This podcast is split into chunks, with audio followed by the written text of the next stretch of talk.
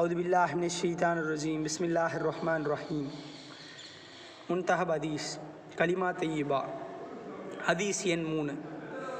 உங்களுடைய ஈமானை புதுப்பித்து கொண்டே இருங்கள் என்று நபி சல்லா அலி இஸ்லாம் அவர்கள் கூறிய போது, யா ரசூல் அல்லா சல்லா அலி இஸ்லாம், எங்களுடைய ஈமானை எவ்வாறு புதுப்பிப்பது என்று கேட்கப்பட்டது.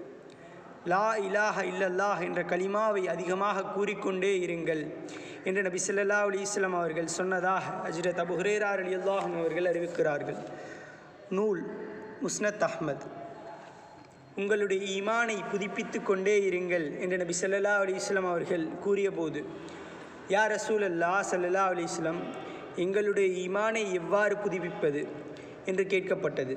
லா இலாஹ இல்லல்லாஹ் என்ற கலிமாவை அதிகமாக கூறிக்கொண்டே இருங்கள் என்று நபி ஸல்லல்லாஹு அலைஹி வஸல்லம் அவர்கள் சொன்னதாக ஹஜ்ரத் அபூ ஹுரைரா ரலியல்லாஹு அவர்கள் அறிவிக்கிறார்கள்.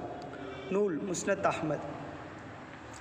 உங்களுடைய ஈமானை புதுப்பித்து கொண்டே இருங்கள் என்று நபி ஸல்லல்லாஹு அலைஹி வஸல்லம் அவர்கள் கூறிய போது, யா ரசூலல்லாஹ் ஸல்லல்லாஹு அலைஹி வஸல்லம், எங்களுடைய ஈமானை எவ்வாறு புதுப்பிப்பது என்று கேட்கப்பட்டது.